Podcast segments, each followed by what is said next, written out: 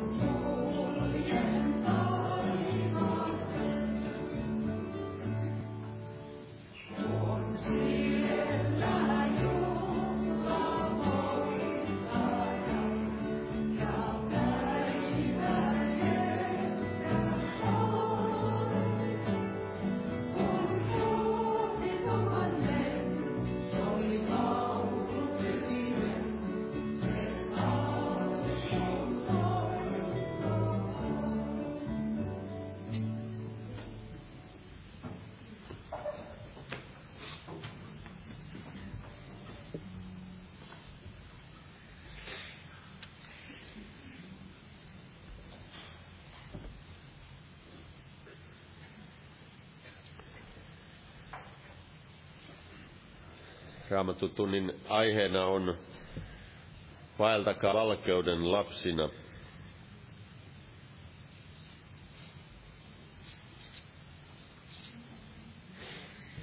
Luetaan aluksi tätä Johanneksen evankeliumin ensimmäisestä luvusta. Siinä jakeessa 4 puhutaan Jeesuksesta. Tässä oli ja elämä oli vaeltaus. Ja jos loisi nyt. Oli mies Jumalan lähettämä, hänen nimensä oli Johannes. Hän tuli todistaaksensa valkeudesta, että kaikki uskoisivat hänen kauttansa. Ei hän ollut se valkeus, mutta hän tuli valkeudesta todistamaan. Totinen valkeus, joka valistaa jokaisen ihmisen, oli tulossa maailmaan.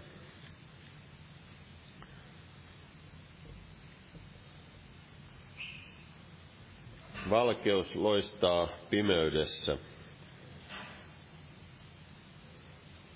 Ja meitä kehotetaan vaeltamaan valkeuden lapsina. Ja Jeesus on tämä valkeus. Hän on se valkeus myös meissä. Jeesus sanoi siellä vuorisaarnassa, että te olette maailman valkeus. Se hänen valkeutensa, jos se pääsee meissä vaikuttamaan, niin silloin me voimme heijastaa sitä Jeesuksen valoa. Ja myös se näkyy pimeyden keskellä, se Jeesuksen vaikutus uskovan elämässä.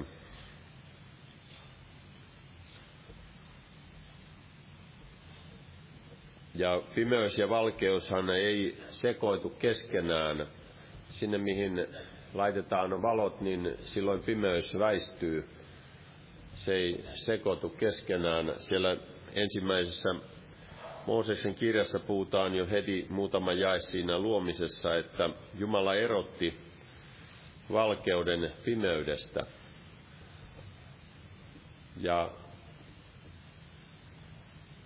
Ja meitä uskovina kehotetaan vaeltamaan valkeudessa. Ja siellä sananlaskuissa sanotaan 20. luku, jos luetaan siitä yksi jae 11. Siinä sanotaan, että teostansa tuntee jo poikasenkin, onko hänen menonsa puhdas ja oikea. Kun Jumala on valkeus ja hänessä ei ole mitään pimeyttä, niin jos meidän elämässä on pimeyttä, niin silloin se ei ole Jumalalle otollista ja se tulee näkyviin meidän elämässämme.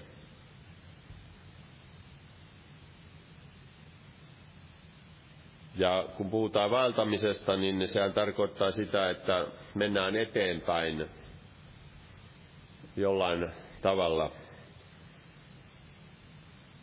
Jeesusta seuraamalla. Tässä luetaan vielä tästä Efesolaiskirjan 4. luvusta. Siinä puhutaan jakeessa 17.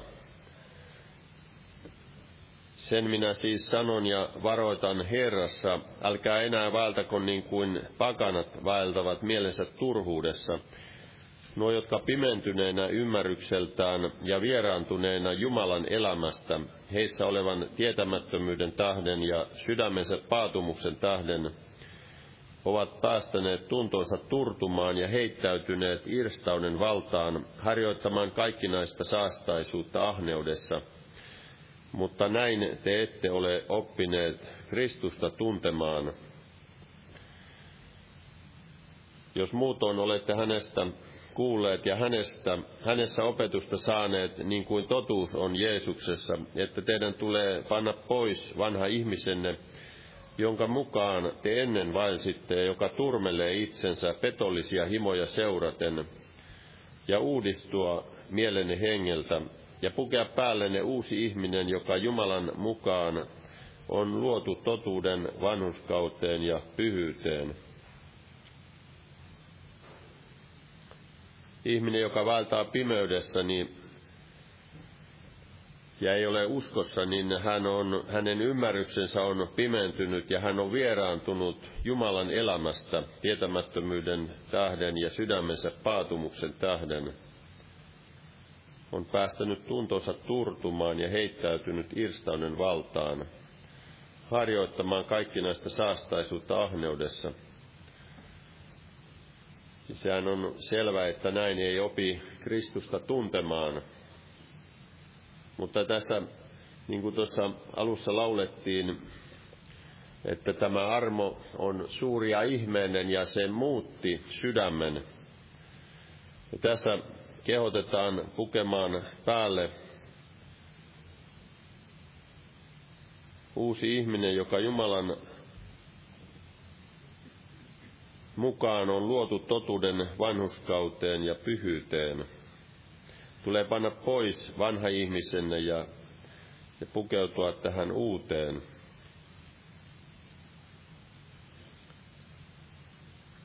Ja niin kuin siellä Samuel sanoi Saulille, että Herran henki tulee sinuun ja sinä muutut toiseksi mieheksi. Niin samalla tavalla Jumala tahtoo meidän elämässämme vaikuttaa. Ja silloin kun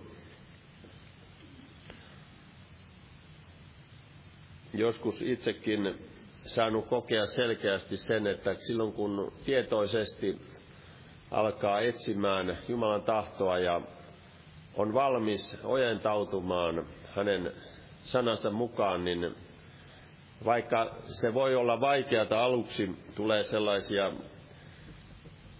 vastustusta ja sellaista vaikeutta, mutta sen jälkeen huomaa, että kuinka Jumala alkaa avaamaan, kuinka Jumala alkaa auttamaan ja pääsee eteenpäin. Että Jumala tahtoo meitäkin muuttaa vielä, vaikka me ollaan vuosia ja vuosikymmeniäkin oltu uskossa, niin Jumala tahtoo edelleen tehdä työtä meissä, että hän saisi yhä enemmän sijaa meissä ja voisi sitä kautta vaikuttaa, että se hänen valkeutensa saisi loistaa. Tässä Roomalaiskirjeestä, jos vielä luetaan 13. luku, siinä 12. jae, sanotaan, yö on pitkälle kulunut ja päivä on lähellä. Pankaamme sen tähden pois pimeyden teot ja pukeutukaamme valkeuden varuksiin. Ja siinä edellä sanotaan, että tehkää tämä, koska tunnette tämän ajan, että jo on hetki teidän unesta nousta, sillä pelastus on nyt meitä lähempänä kuin silloin, kun uskoon tulimme. Ja tämähän on todellisuutta meidän elämässämme. Yö on pitkälle kulunut ja kehotetaan pukeutumaan valkeuden varuksiin. Amen. Tässä on näitä esirukouspyyntöjä Tuulalle uudistumista ja varjelusta ja Heikin ja Jaan puolesta pyydetään esirukousta.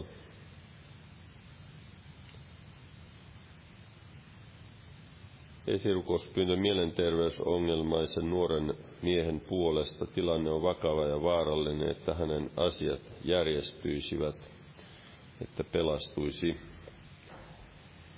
Tässä on myös monia muita rukousaiheita. Noustaan yhteiseen alkurukoukseen.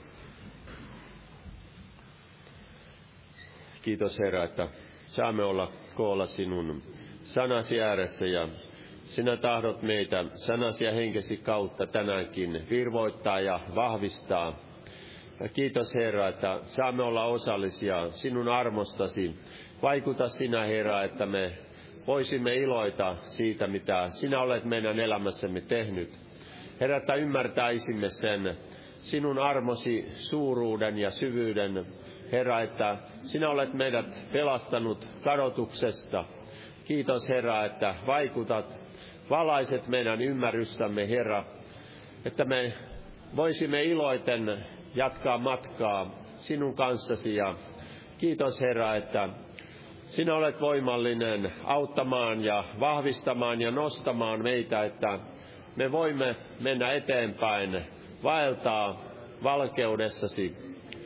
Herra, siunaa näitä esirukouspyyntöjä. Kohtaa sinä tätä Tuulaa uudistavalla armollasi ja varjele häntä ja kohtaa tätä Heikkiä ja Jaania.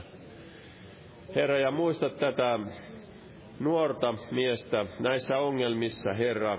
Ilmesty sinä auttajana ja pelastajana, Herra. Kiitos, että sinä olet voimallinen hänetkin muuttamaan ja sinä näet nämä muutkin esirukouspyynnöt. Kohtaa Herra pelastavalla armollasi näitä, joiden puolesta pyydetään, että sinä pelastaisit. Ja muista myös tuttaviamme ja omaisiamme, Herra, ja sukulaisiamme. Kiitos Herra, että sinä olet voimallinen heitäkin kohtaamaan. Ja kohtaa Herra myös sairaita parantavalla voimallasi. Kiitos Herra, että sinä olet voimallinen auttamaan kaikissa näissä muissakin rukousaiheissa, Herra. Kiitos, että siunaat myös evankeliumityötä kaikkialla, missä evankeliumia eteenpäin viedään. Muista siellä Etelä-Amerikassa tehtävää työtä, Herra. Anna Herra siunauksesi ja vahvista työntekijöitä siellä. Ja kiitos Herra, että siunaat myös kaikkialla muuallakin, missä evankeliumia julistetaan. Armahda Herra siellä Ukrainan kansaa kaikkien niiden vaikeuksien keskellä, Herra. Vahvista uskovia ja muista myös omaisuuskansaasi, juutalaista kansaa, Herra, myös siellä ja kaikkialla, Herra. Kiitos, että sinä valvot sanasi myös heidän kohdallaan toteuttaaksesi sen. Herra, kiitos, että siunaat myös, armahdat ja vaikutat, Herra, siellä Venäjän ja Valko-Venäjän kansassa myöskin. Herra, kiitos, että mitään ei tapahdu sinun sallimattasi, Herra. Sinä olet voimallinen, että evankeliumi menee myös sielläkin eteenpäin, Herra.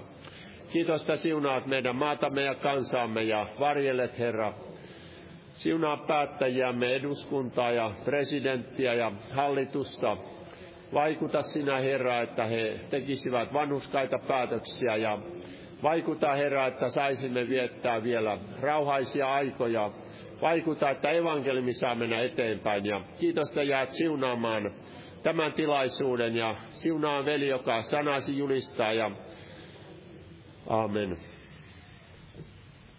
Istukaa, olkaa hyvä.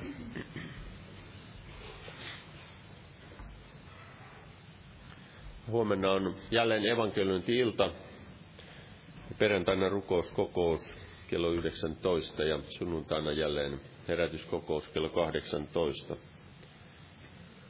Tervetuloa näihin tilaisuuksiin. Ja lauletaan yhdessä laulu 240 ja laulun aikana kannetaan vapaaehtoinen uhri. Jumala siunatkoon.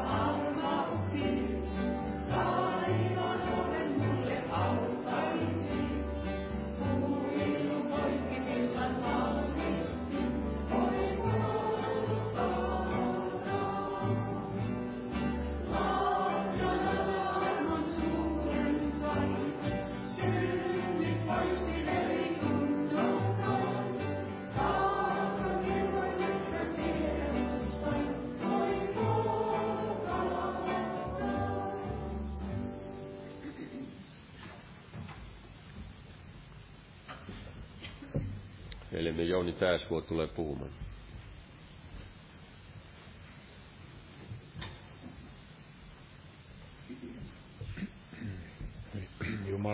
Jumalan rauhaa jokaiselle.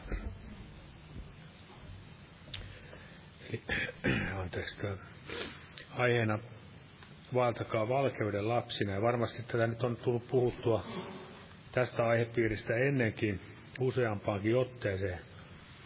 Mutta varmasti sitä tarvitaan edelleenkin, kun ajattelemme tätä vuodenkin aikaa, että tämähän on Suomessa tämä pimein vuoden aika ja ihminen kaipaa sitä valoa nähdäkseen, niin yhtä lailla mekin uskon elämässä tarvitsemme tätä taivaallista valoa.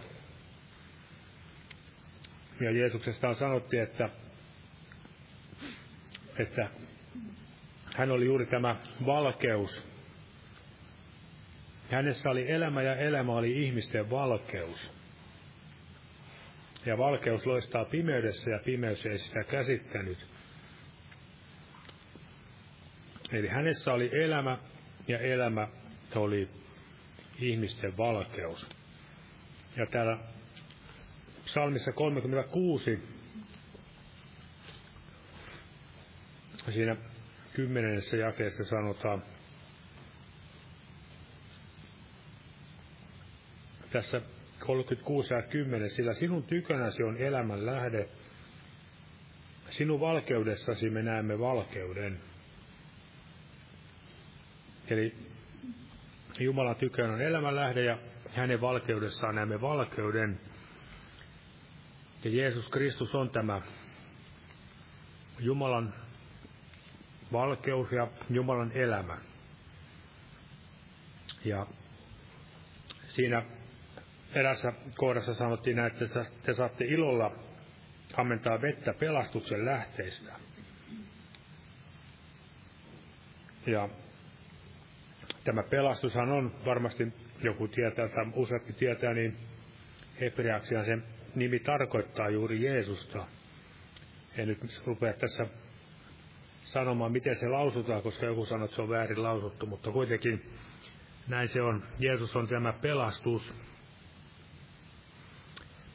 Ja sinun valkeudessasi me näemme valkeuden. Me tarvitsemme Jumalan valkeutta nähdäksemme tämä valkeus. Että Jumala avaa ne meidänkin sokeat silmät. Ja sen takia siellä jo vanhassa liitossa rukoiltiin, että Herra valistakoon kasvonsa teille. Eli Jumala valistakoon meillekin kasvonsa, että näkisimme hänen valkeudessaan sen totisen valkeuden. Ja tämä aihehan tulee täältä Efesolaiskirjeen 5. luvusta. Tässä jakeessa 8 sanottiin näin, että 5 luku ja 8, että ennen te olitte pimeys, mutta nyt olette valkeus Herrassa. Valtakaa valkeuden lapsina. Kaikkinainen hyvyys, vanhurskaus ja totuus on valkeuden hedelmä. Ja kaikkinainen totuus, hyvyys, vanhurskaus on valkeuden hedelmä, ja Johanneskin siellä iloitsi parin otteeseen ja sanoi, että minulla ei ole suurempaa iloa kuin se, että kuulen lasteni vaeltavan totuudessa. Ihminen, joka itse vaeltaa totuudessa, valkeudessa, varmasti kokee tätä iloa. Ihminen, joka on pimeydessä, niin hän varmasti kauhistuu sitä, kun hän näkee, että toiset vaeltavat totuudessa. Sillä ihminen, joka ei vaella valkeudessa, niin hän vihaa valkeutta. Ja hän mieluummin rakastaa sitä pimeyttä. Niin kuin siellä Jobinkin kirjassa sanottiin, että nuo ovat valon vihaajia.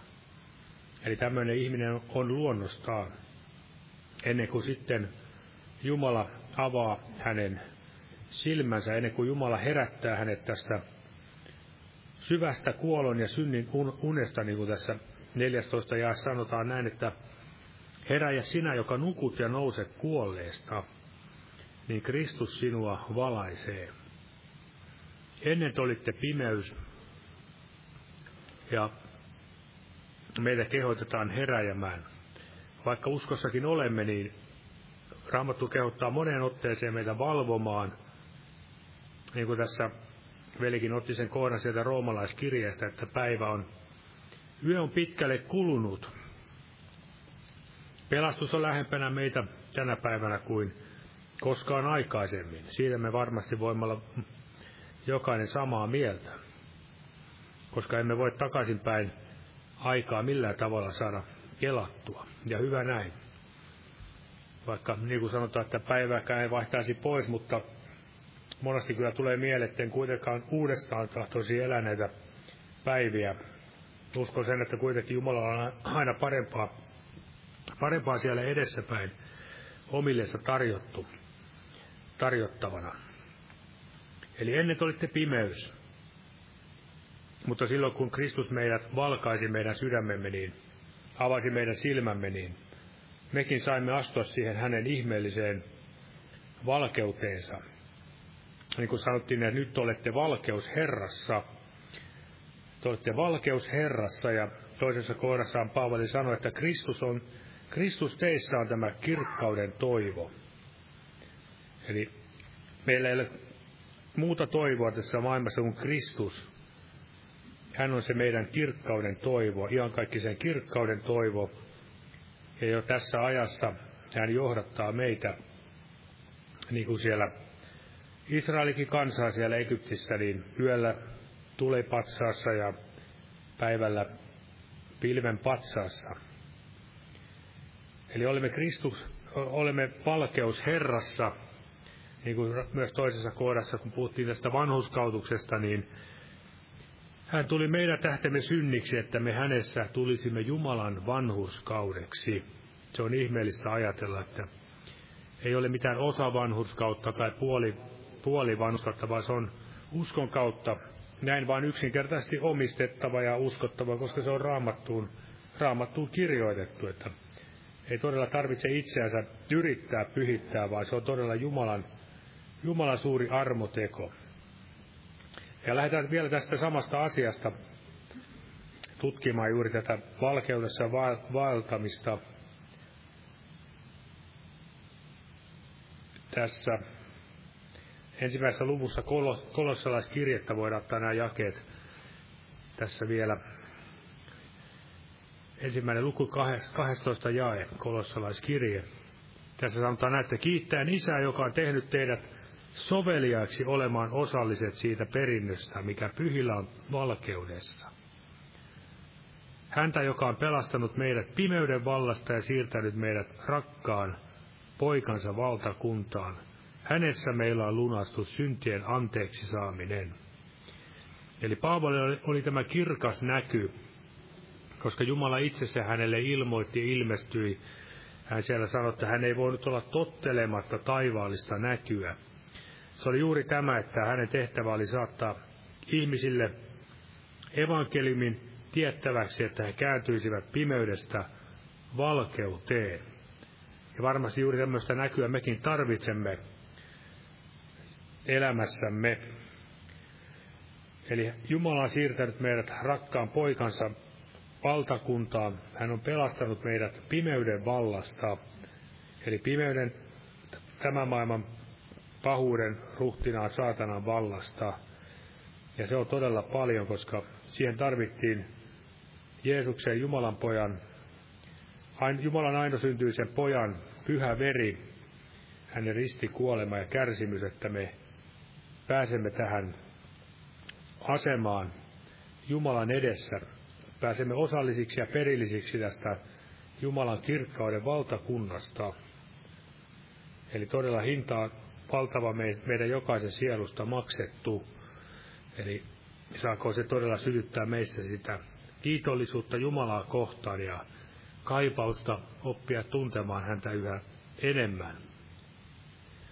Ja tästä myöskin Raamattu puhuu juuri täältä hyvin tutut jakeet, täältä Sananlaskujen 4. luku.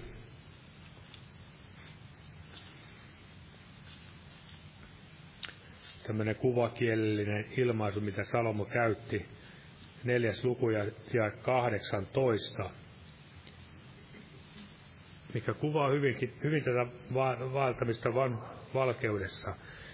Ja 18, mutta vanhurskasten polku on kuin aamurusko, joka kirkastuu kirkastumistaan sydänpäivään saakka. Jumalattoman tie on kuin pimeys. Eivät he tiedä, mihin kompastuu.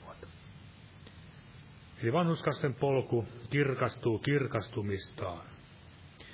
Ja mitä se näin niin kuin Uuden liiton mittapuulla tarkoittaa juuri, että tulisimme täyteen Jumalan tahdon tuntemista, vaeltaaksemme hänelle kaikessa otollisesti ja arvollisesti ja kasvaen Jumalan tuntemisen kautta. Tulisimme ja kasvaisimme täyteen miehuuteen Kristuksessa. Rakkautta, totuutta noudattaa rakkaudessa, niin kuin siellä Paavali sanoi. Eli siinä on todella kaikki nämä jumalalliset ainesosat siinä, kun me kasvamme ja meidän elämässämme. Jumala tekee sitä työtä, pyhitystyötä, ja kirkastumme. Tämä pelastus kirkastuu meidänkin elämässämme jatkuvasti. Aivan sinne loppuun saakka. Ja kirkastuminen varmasti myöskin näin Uuden liiton puolella kuvaa juuri sitä ruumiin ylösnousemusta lopullisessa mielessä, kun tämä meidän savimajamme vaihdetaan siihen Jumalan Jeesuksen Kristuksen kaltaiseen ylösnousemusruumiiseen. Silloin tapahtuu todella se lopullinen kirkastuminen, ja sitä varmasti me tarvitsemme. Ja mikä ihmeellinen armo se on, että pääsemme joku päivä tästä synnin ruumiista irti, sillä varmasti jokainen uskovainen elämässään tuskailee nähdessään sen oman raadollisuutensa ja oman sydämen petollisuuden, mitä joudumme näin kantamaan tässä ristin tiellä.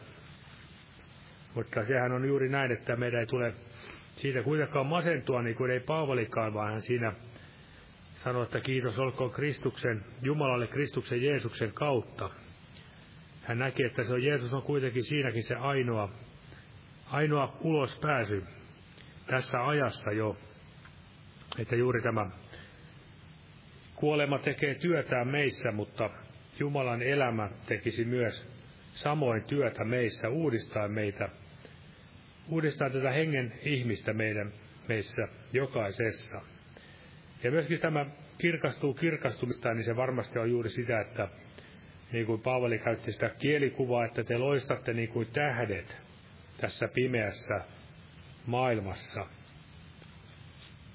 Eli tämä maailma on todella pimeä ja me niin kuin loistamme niin kuin tähdet. Ja jokainen meistä varmasti ymmärtää ja tietää ja kokee nahoissansa sen, ettei tämä maailma, pimeät ihmiset, eivät he ymmärrä, eivätkä he voi käsittää, miksi joku on niin kummallinen, että tahtoo uskoa Raamattuun ja tahtoo seurata Jeesusta. Ja sehän on suuri pilkan ja naurun aihe heille jokaiselle, tai useimmalle heille. Ei kaikki tietenkään pilkkaa heistäkään. Mutta se älköön masentako meitä, vaikka todella vastustustaan paljon tässäkin maassa. Paavalikin sanoi, että Jumala oli avannut hänelle oven hedelmälliseen työhön ja vastustajia oli paljon. Jos meilläkin on kaikennäköistä vastustusta, niin varmasti se myös tarkoittaa, että varmasti sitä hedelmääkin voimme vielä olettaa saavamme, jos me näin uskollisena pysymme Kristuksessa. Sillä mitä hyötyä vihollisenkaan on vastustaa, jos ei ole mitään syytä vastustaa. Mutta se kaikin tavoin haluaa pimentää tätä totuutta ja sokaista ihmisiä juuri sillä omalla pimeydellään. Ihmiset ovat luonnostaan, niin kuin siellä luimme, että voimme lukea Raamatusta, mutta en ota sitä kohtaa näin täältä esille, mutta siellä sanotaan, että tämä maailman ruhtinas on sokaissut heidät, ettei heille loista tämä kirkkaus, mikä lähtee Jumalan evankeliumista.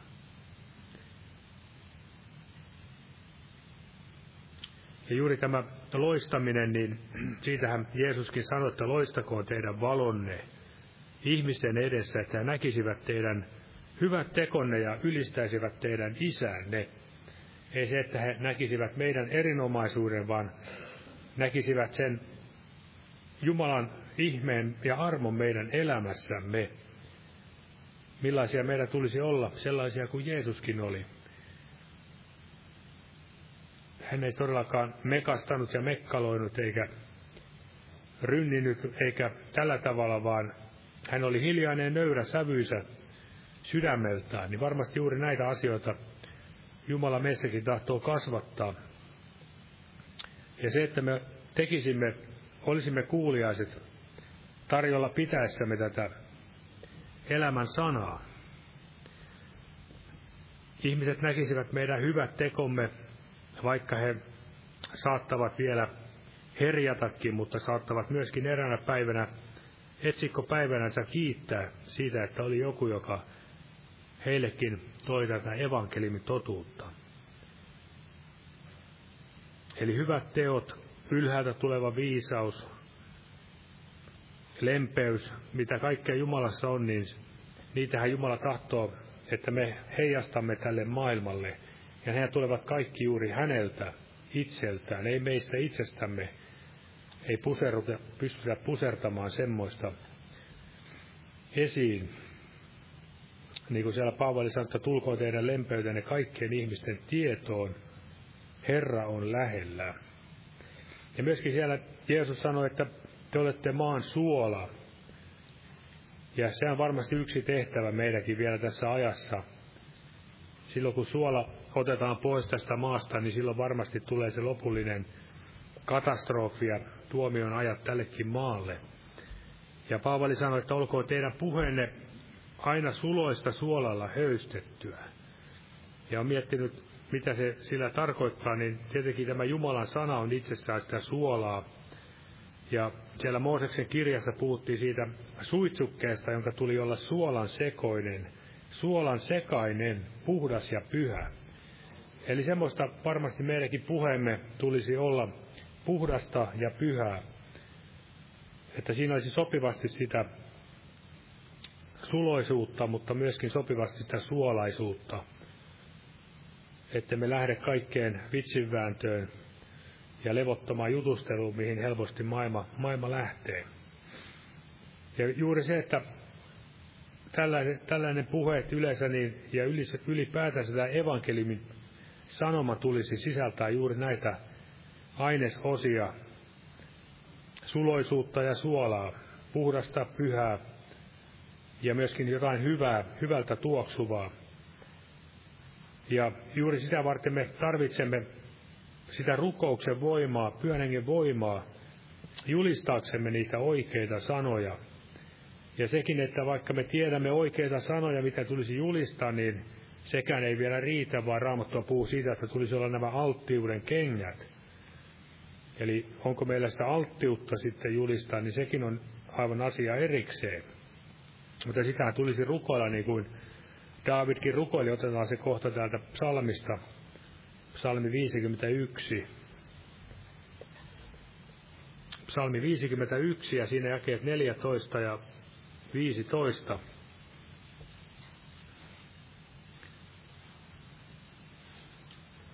Anna minulle jälleen autuutesi ilo ja tue minua alttiuden hengellä. Minä tahdon opettaa väärille sinun tiesi, että syntiset sinun tykösi palajaisivat. Eli tämä oli Daavidin missio, ja varmasti seurakunnankin tehtävä on edelleen tämä sama. Autuuden ilo ja alttiuden kengät, alttiuden henki, niin varmasti ne kulkevat käsi kädessä. Että me tukahduta sitä Jumalan iloa ja rauhaa ja Pyhän Hengen työtä meissä itsessämme, vaan olemme myöskin valmiita antamaan sitä eteenpäin. Ja myöskin Jeesus sanoi, että te olette maailman valkeus. Ja Jeesus puhui, että ei ylhäällä oleva kaupunki voi olla salassa. Ja jokainen ehkä on nähnyt jossain, tuolla on kulkenut ehkä Lähi-idässä tai jossain, niin juuri tämä ilmiö, miten ihmeelliseltä näyttää, kun jossain vuoren päällä on kaupunki, joka sitten loistaa sitä valoa, niin se on todella näyttää, kun olisi taivaassa tämä kaupunki. Ja sama varmasti ajatus on juuri se, että me olemme koroitetut Kristuksessa taivaallisiin. Ja vain siellä voimme sitten, siinä asemassa voimme loistaa sitä ja tuikkia niinä tähtinä tässä maailmassa. Ollaan näin todellinen maailmanvalkeus. Ja tässä maailmanvalkeudesta tuli vielä se ajatus, myöskin vähän varoittava ajatus, mitä Efeson seurakunnalle Jeesus sanoi, että jos ei tee parannusta siitä että se oli hyljännyt ensimmäisen rakkauden, niin Jumala työntää sen lampunjalan pois paikaltaan. Ja se varmasti juuri tarkoittaa, että ei ole sitä asemaa, eikä ole enää sitä valoa, kirkkautta, voimaa, lämpöä eikä rakkautta enää, jos näin Jumala ikään kuin työntää seurakunnan pois siitä alkuperäisestä asemastaan. Ja se on aina semmoinen vakava paikka. Ja tulee rukoilla, että Herra antaa sitä särjettyä, nöyrää sydäntä, etsiä niitä oikeita asioita, ettei unohda sitä Jeesuksen läsnäoloa, tai ettei unohda sitä, että kaikki perustuu armoon ja rakkauteen, ei siihen omaan suoritukseen, omaan erinomaisuuteen, vaan että Jeesus ei unohtuisi meidän elämässämme, tai emme hylkäisi häntä. Etsikää sitä, mikä on ylhäällä. Näinhän sitä Raamattu kehoittaa. Varmasti se on juuri nämä meillekin hyvä ohje, jos me tahdomme loistaa niin kuin tämä tähdet tässä pimeässä maailmassa. Etsikää sitä, mikä on ylhäällä, jossa Kristus Jeesuskin on. Hän asuu siellä korkeudessa, ylhäisyydessä, ja hän asuu myöskin niiden ihmisten sydämissä, joilla on nöyrä ja arka tunto hänen sanansa edessä. Eli älköön meidän mielemme askarelko niin paljon näissä maailmallisissa asioissa, jotka ovat katoavia,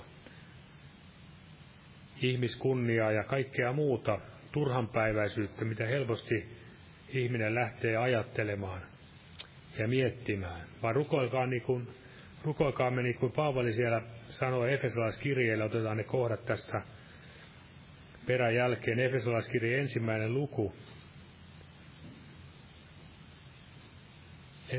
luku. Ja siinä tämä jää 17. Anoen, että meidän Herramme Jeesuksen Kristuksen Jumala, kirkkauden Isä, antaisi teille viisauden ja ilmestyksen hengen hänen tuntemisessaan, ja valaisisi teidän sydämenne silmät, että tietäisitte, mikä on se toivo, johon hän on teidät kutsunut, kuinka suuri hänen perintönsä kirkkaus hänen pyhissään, ja mikä hänen voimansa ylenpalttinen suuruus meitä kohtaan, jotka uskomme. Ja sitten vielä 3. luku tätä samaa kirjettä, ja siinä jakeessa 14. Hän sanoo näin, että sen tähden minä notkistan polveni Isän edessä, josta kaikki, millä Isä on, taivaissa ja maan päällä saa nimensä, että hän kirkkautensa runsauden mukaisesti antaisi teidän sisällisen ihmisenne puolesta voimassa vahvistua hänen henkensä kautta ja Kristuksen asua uskon kautta teidän sydämissänne. Nämä ovat näitä tärkeitä rukouksia. Varmasti voimme jokainen tutkia itsekseen vaikka kotona ja miettiä näitä asioita, rukoilla, että Herra todella saisi antaa tätä ilmestyksen viisauden henkeä hänen tuntemisessaan. Ja vielä otan tässä Johannes 8. luku, Johanneksen evankeliumi Johanneksen mukaan 8. luku, jae 12. 8. luku ja 12. Niin Jeesus taas puhui heille, sanoen, minä olen maailman valkeus, joka minua seuraa, se ei pimeydessä vaella, vaan hänellä on oleva elämän valkeus. Eli näin seuratkaamme häntä. Siellä Jeesus sanoi myöskin, että minun omani kuulevat minun ääntäni ja seuraavat minua. Ja on ihmeellistä, että me voimme seurata Jeesusta, vaikka emme silmillä häntä näe, mutta hän sanansa, pyhän henkensä kautta, sanansa kautta meitä ohjaa oikealle tielle, sillä tielle, mistä Raamattu sanoi, että ei hullutkaan eksy. Ja miettinyt sitä kohtaa ja miettinyt myöskin, että kun Daavidkin sanoi, että Jumala, sinä tunnet minun hulluuteni. Eli ihmisessä itsessään, vaikka olisi kuinka hurskas, niin meissä on kuitenkin semmoisia piirteitä vielä, jotka eivät vielä Jumalaa ole täysin vielä pois pantuja, mutta me saamme myös luottaa, että Jumala myös kasvattaa meitä, neuvoo, ohjaa, ja niin kuin siellä sananlaskussakin sanottu, että hulluus on kiertynyt pojan sydämeen, mutta kurituksen vitsaseen hänestä kauas karkoittaa. Ja Jumala näin tahtoo meitä ohjata hellästi, mutta myöskin tarpeen vaatiessa vähän kovemmallakin kädellä, että emme eksyisi tältä tieltä, tältä pyhältä, siunatulta tieltä, tältä tieltä, joka vie meidät siihen lopulliseen kirkkauteen. Aamen. Nostan pyytämään vielä siunausta tälle loppukokoukselle. Kiitos Herra Jeesus, että saimme todella näin olla täällä sinun sanojesi ääressä, ja todella pyydämme siunausta näillekin sanoille, ja että ne saisivat sytyttää meissä taivaallista kaipausta, herättäisivät meidän uinuvaa henkeämme, avaisi meidän silmiämme näkemään sitä sinun kirkkautta, kunniaa ja voiman suuruutta, ja että me todella, Herra, jäisi alaikäisiksi, vaan todella kasvaisimme sinun täyteyden tuntemisessa, täyteen miehuuteen, Herra, itse kukin omalla paikallamme, ettei olisi mitään synnin esteitä, synnin siteitä, kahleita, ei mitään pimeyttä, vaan kaikki tuotaisiin valkeuteen, ja eläisimme, Herra, sinulle otollista pyhää elämää, joka saa kauttaan loistaa sitä kirkkautta, Herra Jeesus, että näin omalta osaltamme seurakuntanakin saisimme olla vielä valona tässä maailmassa, tässä Suomenkin maassa, Helsingissä, ja valona ja suolana, että moni ihminen vielä kääntyisi pimeydestä valkeuteen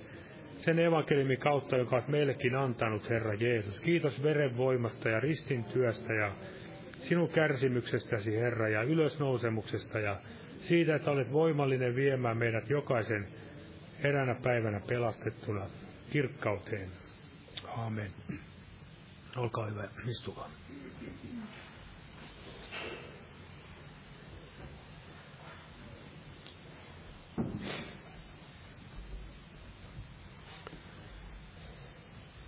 Lauletaan vielä yhdessä laulu 638.